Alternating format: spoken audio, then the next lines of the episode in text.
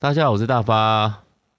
大家好，我是喷。欢迎来到喷发互推耶！推推推推推。啊，嗯，开，最近开始有点没梗。嗯，有点不知道看什么哎、欸，是不是因为感冒的关系啊？没有，我另外一方面就是。呃，我最近其实反而比之前还要认真在追一些动画，像我这一季我固定有看《不死不孕》，还有看《葬送的福利莲》，但是又觉得好像我们这些作品在以前都聊过了，好像没有什么特别需要特别拿出来讲吗？《葬送的芙莉莲》，所以就陷入一种不知道要讲什么的对。对，然后就是看这个东西，但我最近有看了一下那个《黑色五叶草》，嗯，没错，应该叫这个名字。主要是、uh -huh. 主要是最近他手游有出，然后也推了一堆一堆网红帮他做广告，oh. 我就想说，好吧，那我来看一下，就还就大概花了一天把它看到两百多话吧，对，然后就会觉得哦，好。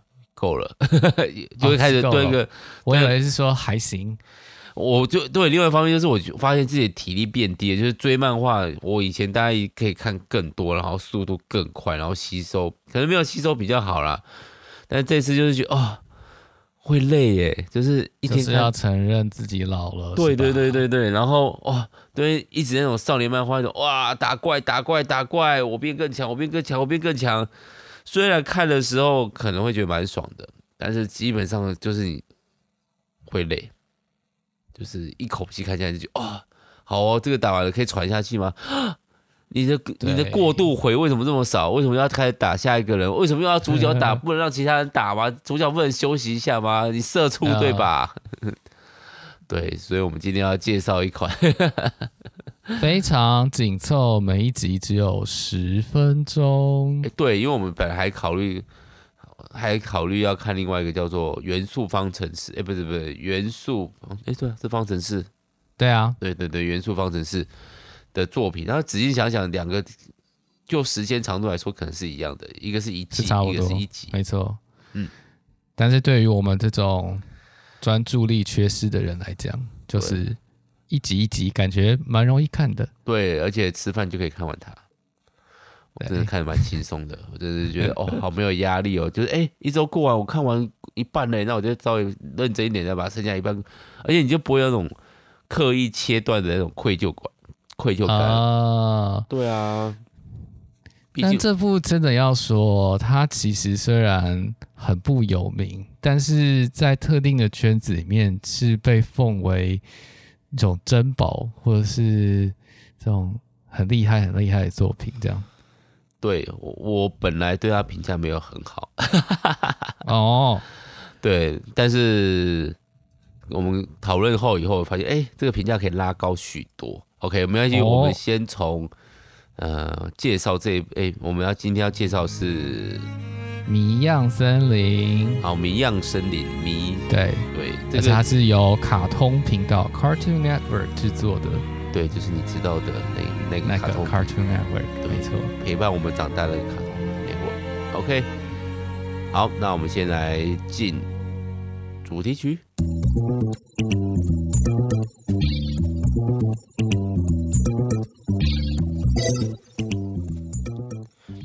这部有在台湾上上映过吗？老实说，我好像没有印象哎，我就是在那个评电影的网站上看到它，然后觉得哎哎，这个动画评价超高，我竟然都没有听过，那就把它列入那个看的清单。然后后来呢，App 就告诉我说，哎，这个在 HBO Go 可以看哦。哦，我就来看，对。我其实因为这要看这部，所以买了那个 HBO Go，啊，其实还蛮便宜的。对，其实 HBO Go 比我想象中便宜耶，因为我这一刚好这个月把那个 Prime 退掉，Prime 啊，Prime，对对对，Prime 退掉，想说好吧，终于可以解脱一个了，就会要看这部，要加上它上面有完完整的，我还没甚至还有没没看过的探险活宝。我是小小的探险活宝迷，所以我有几、嗯、几乎从第一集看到最后一集过。当然了，有有一些是看人家翻译的版本啊，对啊，对对对。不过 HBO 嗯，这部的作者也是有参加探险活宝制作哦。哦，对呀、啊，而且我刚刚查一下，他其实有在台湾的卡通频道播出过。哇，对。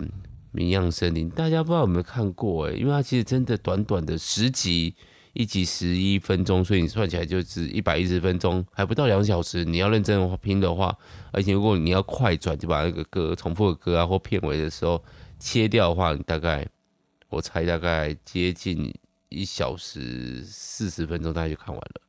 嗯，对。不过大家应该不会想要切歌吧？因为他歌其实都蛮好听的。对，我有特意留下来听歌，因为我觉得。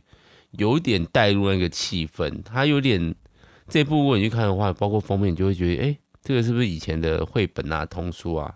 没错，就是这种感觉。然后我开始对这部的评价不是很好，就是从这里开始。哦，就是、啊、因为你觉得童书不行吗？不是，不是，不是，玩这种梗哦，都几年了，二零二三年了，还在玩这种梗，这种感觉。哦，殊不知这个作品是在。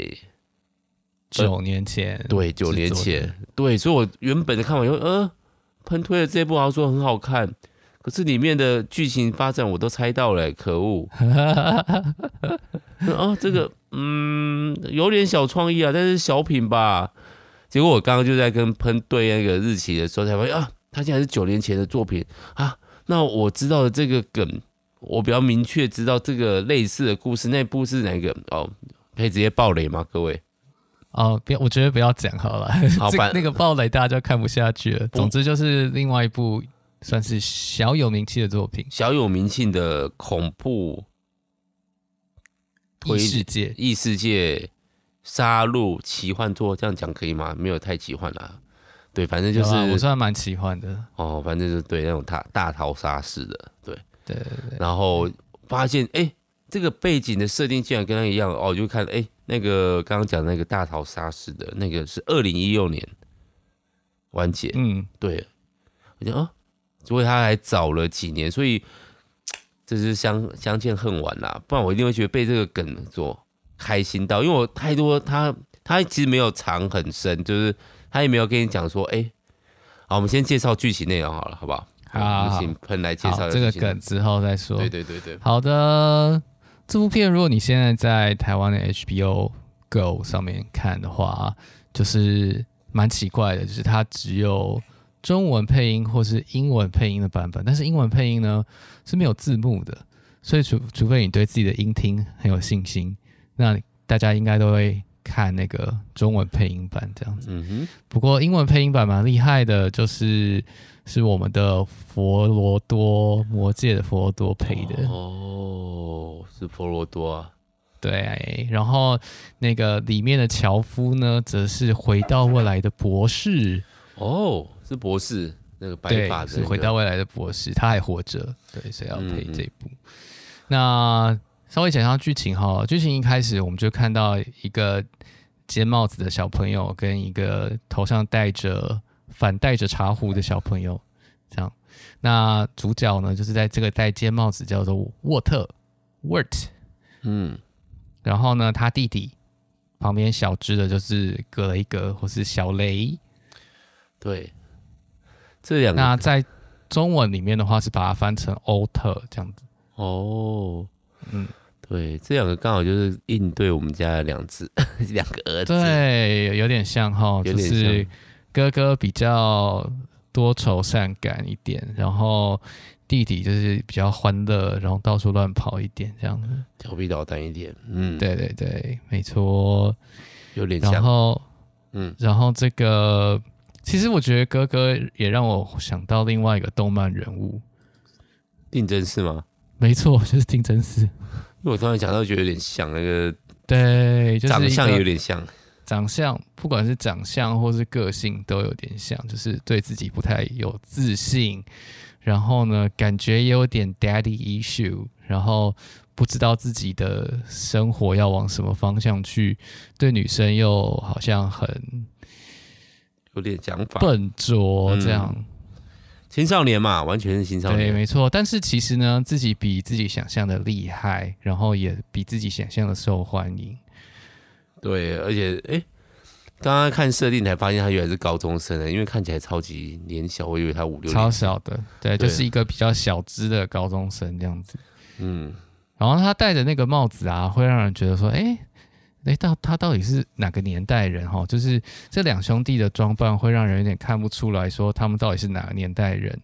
然后呢，影片一开始就是有点奇幻的氛围，因为他们就遇到樵夫，然后呢，樵夫就带他们去他的房子，这样。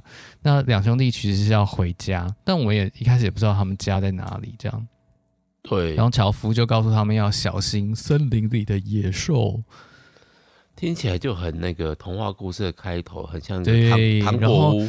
没错，而且弟弟还一边走一边撒他裤子里的糖果，然后你就会觉得天哪，为什么弟弟裤子里会有一堆糖果？Anyways 也没有解释，就是就继续下去这样。对啊，就是有一点奇幻的开头，然后你就开始陷入哎。诶可能就是中世纪农村的小家庭，然后小朋友出来回家的时候，不小心走错路，进到了一个童话故事里面，这种感觉。对，有点像是在那种德国黑森林啊，那又又有点像在美国的，比如说东部的秋天的这种感觉，就很多黄色的叶子，但整个色调都是呈现一种金黄色的感觉。嗯，我觉得，而且他也配合了这个有点童话故事的，其实他整部都蛮童话故事感的开头，然后包括你他的字幕也有点应对那种，你看以前的迪士尼卡通那种每次动画，它的那种那个英文字体是非常雕饰的那种感觉的，对对对，有很多的装饰，嗯哼哼，所以整体就会这个风格就觉得哦，这个风格看起来。有一种在致敬以前的那个赛洛洛手绘年代的风格，没错。呃，实际上其实它也是在致敬很多古早时期的动画，甚至有一些是直接翻过来用这样。哦，嗯，那另外一方面，它的呈现方式也有一点受到日本动画的影响。嗯，怎怎么说？嗯特别指这个背景跟人物的描绘方式，就是日本动画的描绘方式，通常是会给你一个比较多细节的背景，然后比较有手绘感的背景，但是呢，主体人物会是用比较粗线条或是比较简单的线条来描绘。嗯，哦，嗯，然后譬如说吉普力啊，就是这种风格。嗯哼哼哼。比较有一种远近景的感觉吗？对对对，远近景，然后也让你眼睛比较容易跟着我们主角移动，但是同另外一方面，你又可以享受在整个背景当中丰富的细节。对，我刚刚想到一个这个风格，我想说哦，这个风格我看过看过，就是因为最近也蛮多，包括桌游，包括电动啊，茶杯头，不知道大家有没有听过，就是。两个小茶杯人呐、啊，然后他们两个打一个坏人的风格，就是完全是那种很古很古老动手绘动画的那种感觉。就一看，哎，这部动画是二零一七年出的，再一次的，哦、对，再一次打脸了吗？也不是打脸，就是 啊，哦，因为我就是觉得啊，这个懂，我懂，他应该自己，因为我一直把这一部当做是二零二三年出的，所以我一直觉得它是一个，哦，有点融了很多，我觉得还不错的。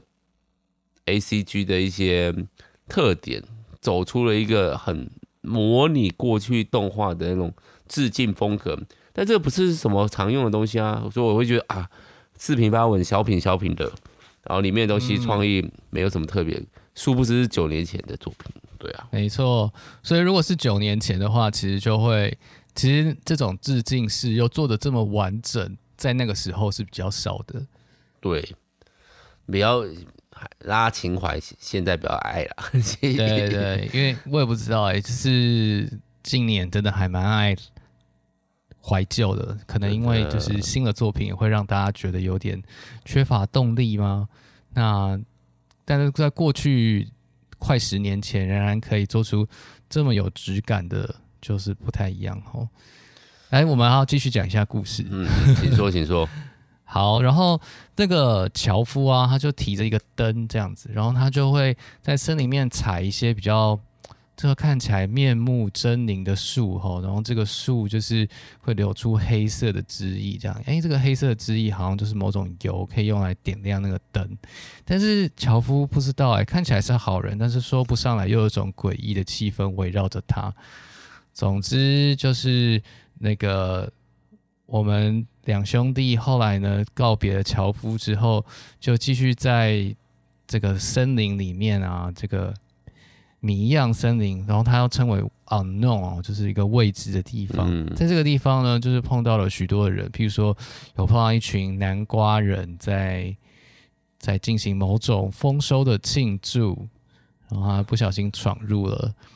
然后呢，也有碰到就是动物的学校，然后还去参了一咖，去办了一个慈善募款会。嗯，然后呢，在当中也有碰到第三个重要的角色哈，就是一只小鸟，叫做比翠丝 （Beatrice），它就是一只蓝色鸟，一只青鸟这样。对，但整体它其实每一集前面，特别前面几集都有一种美恐恐怖动画感。嗯，包括画面很暗啊，包括你就觉得这个不正常啊。如果你把主角当做一个，比如说真的说当那个就欧洲。想乡下小孩砍柴去回不了家的故事，你就觉得这到底是好吗？而且它上面写这个有这个动画的分类是 PG，就是亲子，就是保护级嘛。小朋友，我陪着小朋友，小朋友看，这真的适合小朋友看吗？我觉得小心会被吓死。对啊，我觉得有些地方它不，它样貌可爱但恐怖，包括像南瓜人，对。南瓜人啊，然后有一些人啊，有一集还特别就是画中之恋啊这种东西的，对，就是仔细想想会觉得，嗯，这这这概这个概念感觉有点可怕这样子。对啊，好，对，总之这个青鸟就说啊，要带他们去找一个善良的女士，善良女士就会帮助他们回家这样，然后他们就想办法要要往那个地方去。然后在这个过程当中就，就呃还到到了一个酒吧。那酒吧当中呢，就有各式各样不同的人。然后这些人呢，诶，他都是以他们的职业作为自己的称呼哈。那他就问了我们的主角说：“哎，你是什么谁呀？”这个主角就说：“啊，我就是欧特啊。嗯”然后结果就大家都说：“嗯。”这不太对，就是你必须要有一个职业的概念，这样子。然后一开始他们以为他是 lover，是一个年轻的情人，这样。就后来呢，他是说他要找路回家，就他们说：“哦，你是朝圣者，你是 pilgrim，这样子。”哦，然后就哎，朝圣者这个概念蛮有趣的哦，所以感觉这个两兄弟是在踏上一条寻找自我的路程。有有有有吗？有吗？有吗？好，到这个时候你可能就会想说，哇，这两兄弟他们到底是在什么样的一个情况之中？哈，就是总之就不是很清楚。嗯、然后总之又过了许多的事情，就是呃，他们好不容易就到达了那个所谓的善良的女士那边，但是还发现哦，原来这一切都是那个。青鸟想要骗他们哦，就比翠丝想要骗他们，但他他良心发现，不想让他们去找这个所谓的善良女士，她其实就是一个女巫。对，而且要找奴隶，而比翠丝要把自己恢复原状。对，因为比翠丝就是原本是个人这样子，嗯，然后他因为对着青鸟丢石头，结果就变成青鸟，而且不止他，全家都变成，对，全家都变成青鸟这样，嗯，那。结果这个女巫呢，就被夜晚清凉清爽的空气融化了。对，她一直在叫叫嚣的说：“不要打开，不要打开。”那对我会是个病，人家以为我们都以为是个比喻啦。呃，结果哎、欸，它就融化了。就是大发有看过那个《The Wizard of Oz》，就是那个绿野仙踪吗？有听过，但不确定你要讲哪一段吗？就是它里面的女巫也是可以被融化哦。我最近对那个女巫的印象只有她要飞高高这件事情。我最近就是被那个那叫什么奥特吗？奥奥就是那个奥兹奥兹对奥兹前传 OZ 嘛？诶、欸，是 OZ 吗？对啊，OZ 对对对。然后就是 Summer 非常喜欢那个音乐剧里面的好几首歌，比如说抵抗地心引力那首，哦，所以我们家常常在播。所以就是我现在对那个绿野仙踪的故事只剩下前段的部分，奥兹大帝那段。对、哦、对、嗯。所以我我觉得女巫被融化这段就是直接致敬哈，这样子。哦。那到目前为止，我们的故事的大大反派就是还没有真正出来现身，就大反派其实就是野兽。然后后来你就会发现，野兽跟樵夫其实有一直有对话，这样子，你不可分，密不可分。对，你就想说，野兽跟樵夫到底是什么关系？然后呢，这时候就是突然有一集呢，视角就是转到弟弟哦，因为前面其实弟弟都一直在乱跑，然后弟弟就是很天真、活泼、好奇，嗯，然后不受控。不受控，非常的不受控，非常的不受控。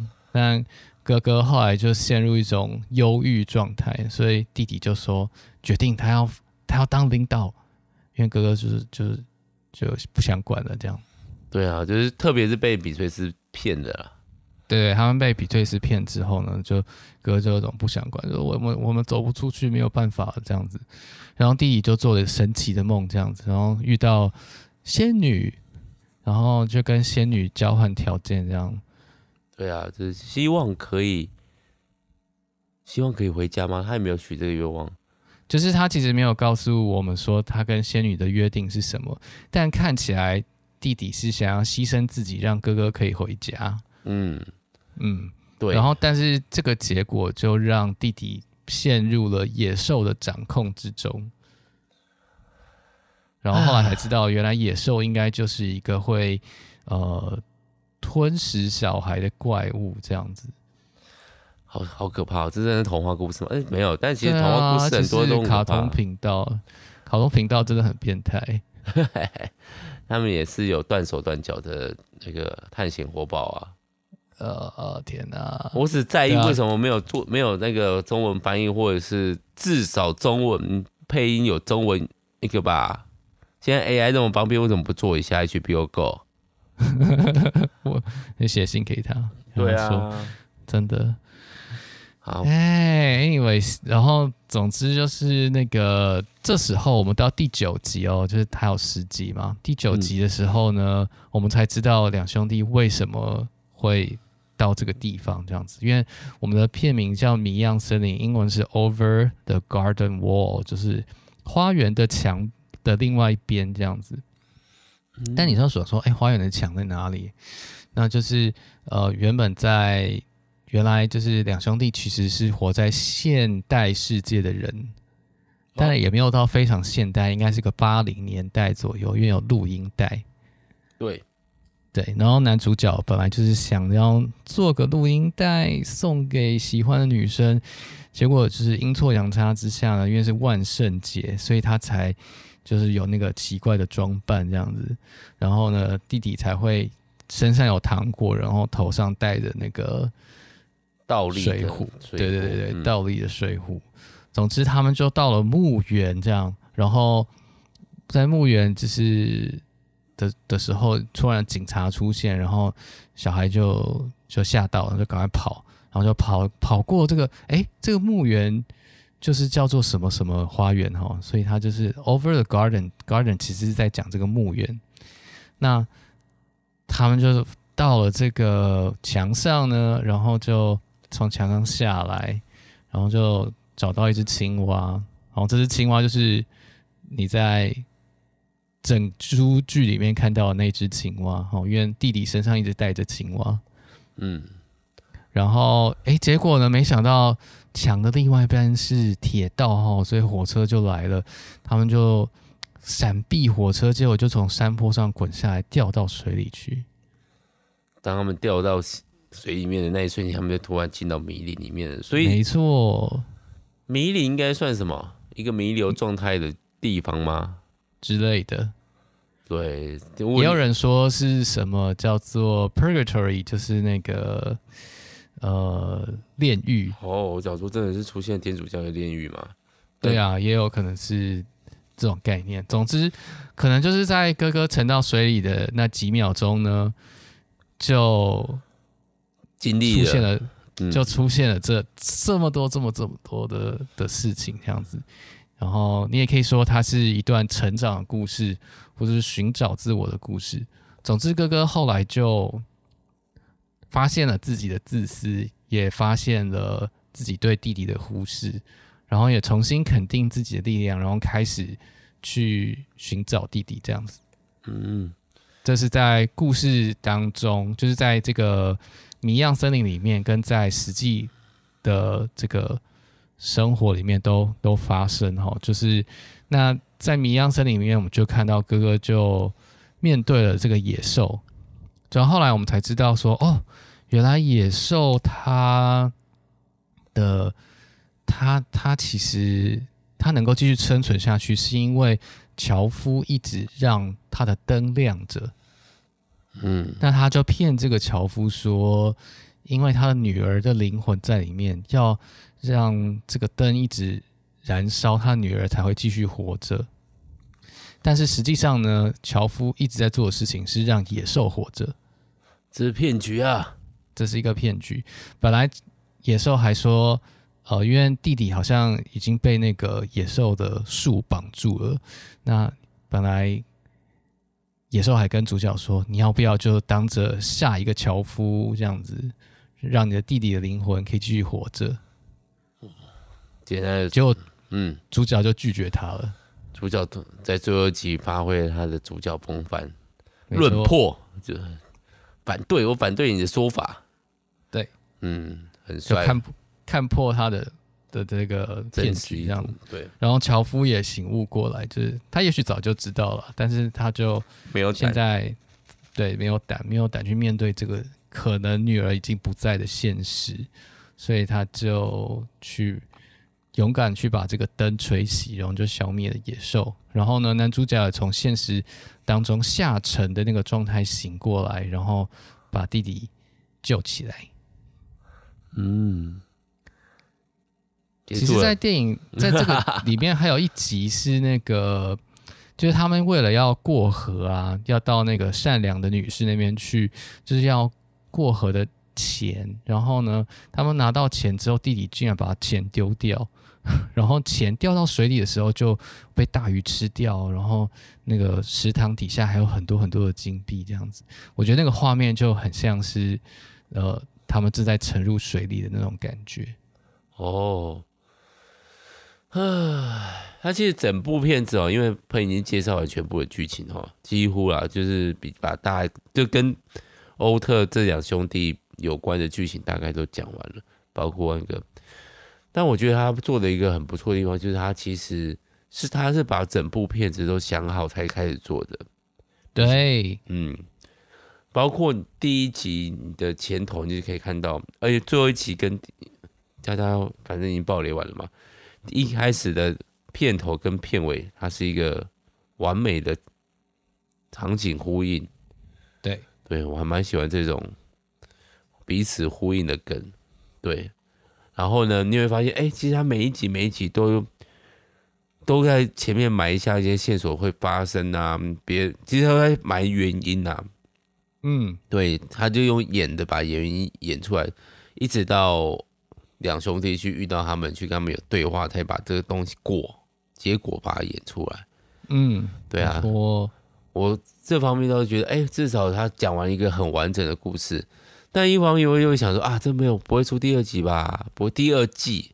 那现在看到他是二零一四的作品，他基本上应该也是没机会出第二季了。对啊，没机会了。是不用，他应该不会大红。就是这一部的风格很特殊，他几乎说个难听点，他几乎没有什么讨人喜欢的角色。弟弟还蛮哎、欸，弟弟也不讨人喜欢吗？闹起来子，对啊，有点闹，对啊，有点，有点就是太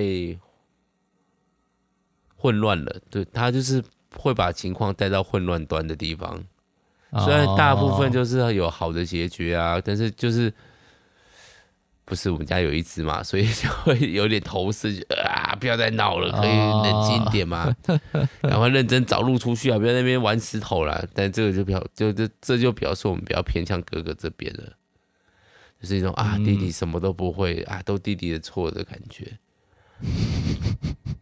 对啊，这就是后来那个啊，做那个主角所为人醒悟的啊，就是对啊，对啊，常常就是直接怪弟弟嘛。都是你害我怎样？都是你害我。对，都是你。只要不要这样做的话，我们就不会了。可是你又不下决定，所以只好照着弟弟的话做啊。对啊，嗯嗯，这就是也是老大跟老幺中的这个一些冲突吧。就是老大一定要做决定，可是他不一定是那种喜欢做决定的人。然后老幺可能反而那个气势比较强，嗯。但其实这部作品其实可以看得出来，弟弟其实蛮喜欢哥哥的。对，还偷偷买了一个暗梗，就是他们其实不是同不是同一对爸妈生的。对对，所以就是有一种淡淡的忧伤，就知道哎，这里面到底为什么他们回不去？一定是有什么挂念或者什么想法，希望他就是他们不愿意回去，所以导致他们没有回去。那这一步最后回能回去，我觉得倒不是。真的想回去，而是面对自己这件事情啊，嗯，面对自己的缺陷。我今天想要跟喜欢的女生，想要她跟她告白，告白不成功的原因，我才是那个占最大多数的那个罪魁祸首。嗯，然后弟弟就是面对了，哎、欸，我的胡闹不应该犯罪，我可以好玩，嗯、但不应该造成别人的亏损，偷东西、拿东西。所以你就看到他后来的那个正义感十足，嗯嗯嗯，到甚至有点就是吹毛求疵的状态，其实就他在一个赎罪的状态嘛。他会做，他知道自己做错事情了，但是他不知道怎么样去处理。嗯，知道继续装傻吗？弟弟也感觉比较像这种啊，就是继续装傻啊，对啊，对啊，对。所以整体那个可以看到一个角色有蛮细腻的小小的成长，虽然就像我讲的，他们的个性都不是那么完美，所以你会有点不耐烦。但是本来看他们成长就是蛮可爱的。对啊，嗯，如果你可以接受定真寺的话，你应该也可以接受我们的欧特。啊，我不要对小雷比较感冒一点，就是他会破坏计划。哥哥的计划固然会打，会那个就是。弟弟有点会有点某种程度开始后来会变得有点像是那个机械神状态，就是他觉得怎么样就会有点往那样子走，嗯，然后这个梗也会重复好几次，你就会发现啊，弟弟这样说，但哥哥的行为一定绝对不会顺利，大概这样感觉，啊啊啊，对啊，但是还蛮可爱的啊，两兄弟，对啊，因为他后来想要牺牲自己嘛，所以就是某种程度上是弟弟对哥哥的爱让哥哥醒悟过来。对，面直面自己的缺陷，不是每件都怪弟弟，你还是要去下定决心做一些你可能要付上代价的选择，那就是责任嘛。是啊，是啊，对啊。所以责任跟爱跟成长其实都分不开吧？嗯，所以这部看起来还蛮不错的。音乐也蛮好听的，可是我因为那个音听没这么强，所以我只能听那个中文版的，还算不错啦。哦、嗯，音乐对啊，音乐就是因为他有找一些就有名的人配音嘛，然后那个帮青蛙唱歌的那个人也是蛮厉害的歌手，就他有一个非常浑厚的男低音的声音，哦、很棒很棒，很有磁性，好好听哦。对啊，啊。喷还对这部有什么想法吗？就是我有尝试播给小朋友看，我就想看一下他们反应是什么。小朋友是多小的小朋友？小朋友就是多多。哎呦！然后，然后他果然看到第一集的那个那个大狗出现的时候，就赶快逃走。对啊，他的恐怖是真的，就会让人家觉得毛骨悚然的。而且他其实风格就。你就是要不知道哎、欸，我们毕竟看恐怖片的经验比较多，你就是有点知道他会想要做恐怖的。但我觉得《谜样森林》有一个好，有一个有趣的点，就是你每次都要想要判断谁是好人，谁是坏人的时候，就很容易失误啊。就是不是他，不是他故意反套路，他他不知道呈现一个哦，我猜你是坏人，所以他做的都是有他背后原因，他其实是个好人，他没有，他就给他一些缺陷，就是没有真正的坏人，玩纯粹的坏人，也没有纯粹的好人。对对对对对对，所以。就算不管是在哪边啊，樵夫是好人吗？他其实也在考虑自己的事情，每个人都几乎在考虑自己的事情啊。嗯，对啊，所以就是一个我觉得可爱小品，把人性写的蛮透彻吗？嗯、把青少年那个然后他的成长写的蛮有趣的一个嗯叶叶片。没错，最后也是皆大欢喜啦，就是樵夫见到女儿，然后比翠丝恢复成人，然后那个两兄弟也都有新的发展，就是青蛙终于取了名字，然后那个因为因为你在整个过程当中，他每一集都会换一个名字，这样子，然后那个哎，男主角也跟跟这个喜欢的女生，就是邀请喜欢的女生。一起一起来做些什么这样子，对，就哎变变勇敢了，就觉得哎蛮好的，就是一切回到原点，但是又大家又都成长了。嗯，我自己看这部的时候会有一个小小的缺点，我觉得小小的缺点就是他的这一季就把角色的曲线画完，画的差不多了，然后故事内容也蛮完整的，你很难去期待第二季。